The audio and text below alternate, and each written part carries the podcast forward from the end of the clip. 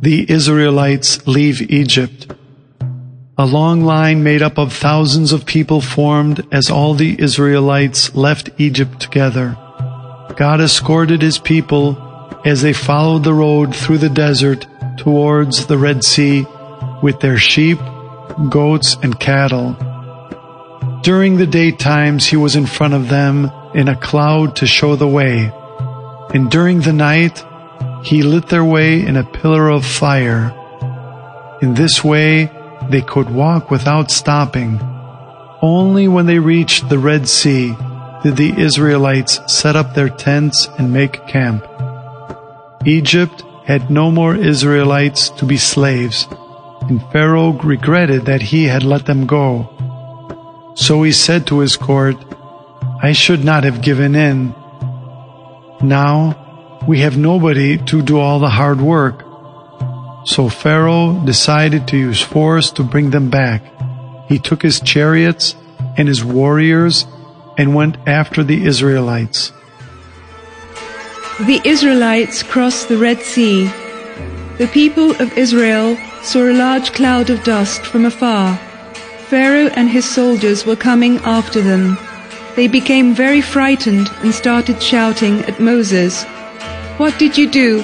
Why did you lead us out of Egypt? Now we will die in the desert.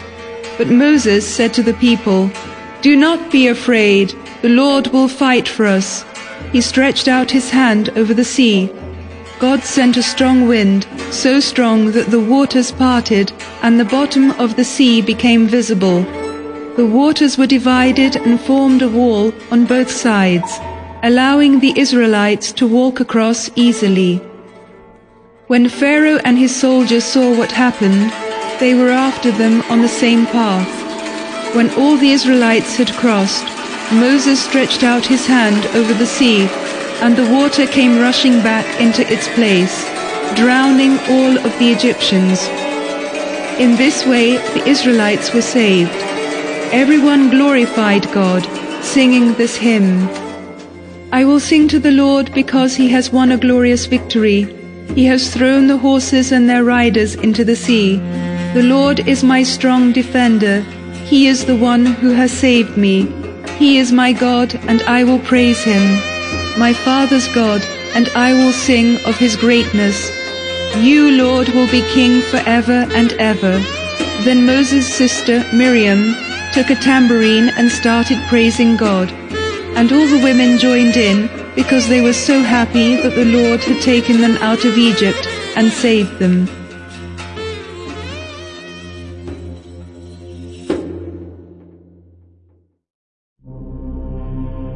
God provides for his people. The Israelites continued their trek through the desert. After a few weeks, they had used up all of their food. The people complained, We should have stayed in Egypt. There we had plenty of meat and bread. Here in the desert, we will all starve to death. Then the Lord spoke to Moses and said, I have heard the Israelites complaining. Tell them that by evening they will eat meat, and that by the morning they will be full with bread. This way they will learn that I am the Lord their God. That night, a large flock of quail covered the camp. The Israelites caught them easily and cooked and ate them. When they woke up the next morning, the ground all over was covered with some sort of thin and flaky stuff that looked like frost. They all asked, What is this? Moses said, This is the bread that the Lord has provided for you. He has ordered that you should collect as much as you need for one day. Nobody should keep any for tomorrow, because in the morning there will be more again. The Israelites called this new food manna. Each person collected as much as they needed for that day. Some people who did not listen to Moses saved some overnight, but the next day they discovered that it was full of worms and smelled rotten. But they really did have not to keep it. Every morning, new manna was on the ground. It was white and tasted as sweet as honey. Water from the rock. The Israelites continued their journey in the desert and soon reached an area where there was no water at all. They began to complain to Moses. Give us water to drink, they cried out. Then Moses prayed to the Lord, and he replied, Walk in front of the people with your staff, and take the elders with you. I will be there before you on top of the rock on Mount Horeb. Strike the rock with your staff, and water will run for the people to drink. So the Israelites received water to drink, despite not believing in the power of God. Moses on Mount Sinai. After many weeks, the Israelites reached Mount Sinai and camped at its base. Moses climbed up the mountain to meet with God. God told him, I have led you out of Egypt.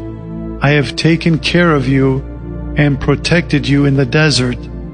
I want to be your God, and I want you to be my people. If you really wish to hear my words and live according to them, then you will be mine. Say this to the people of Israel. So Moses went back to the place where the Israelites had camped. He gathered them and repeated what God had told him. Then the people promised, We will do what God said. Then God said to Moses, I will come close to you in a thick cloud, so that the people will hear me when I speak to you, and they will always trust you. Three days later, there was thunder and lightning. A thick cloud was on top of the mountain. From the cloud there came a loud sound like a trumpet. Smoke and fire arose from the cloud. Everyone was very frightened.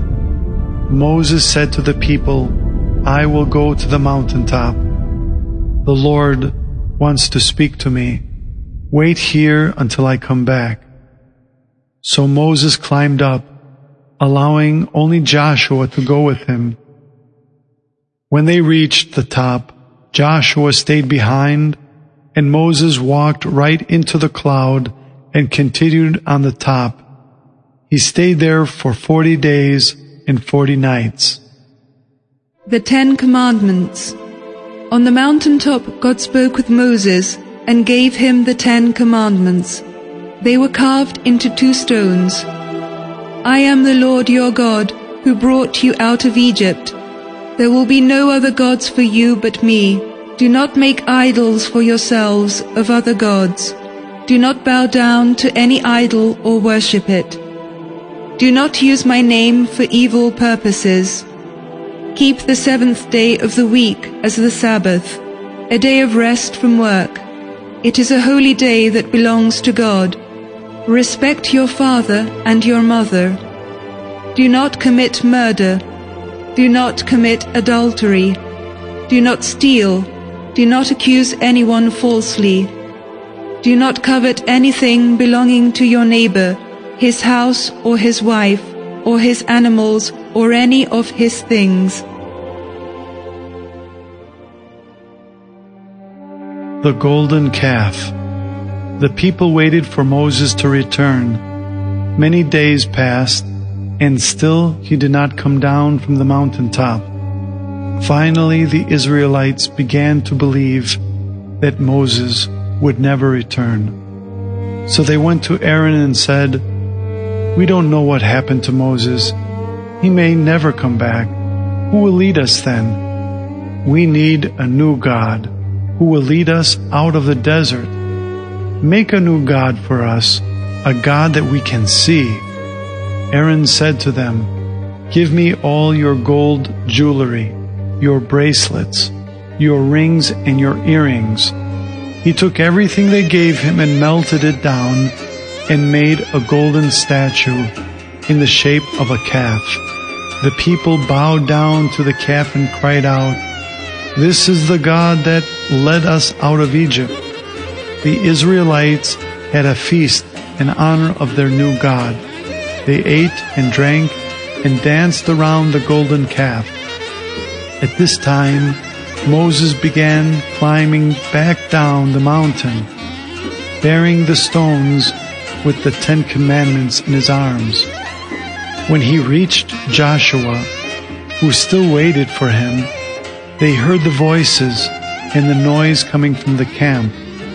Joshua said, Perhaps there is a war. Moses replied, No, this is not the sound of war. I hear voices of celebration. When they reached the camp, Moses saw the golden calf and the people bowing down to it. Then he became furiously angry and cast the stone tablets down so that they broke on a rock. Then he took the golden calf and threw it in the fire. He said to Aaron, What have the people done? How could you lead them in such a big sin?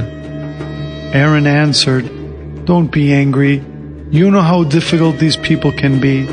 Nobody knew what happened to you, and the people asked for a new God to lead them. Moses speaks again with God. The next day Moses said to the people, You have committed a very great sin. I will go back to God and pray for forgiveness. Moses climbed once more to the top of Mount Sinai to speak with God. Again he stayed there for forty days and forty nights. God forgave the Israelites for their sin and gave Moses two new stones with the Ten Commandments carved on them. Moses came down the mountain holding the two stones in his arms.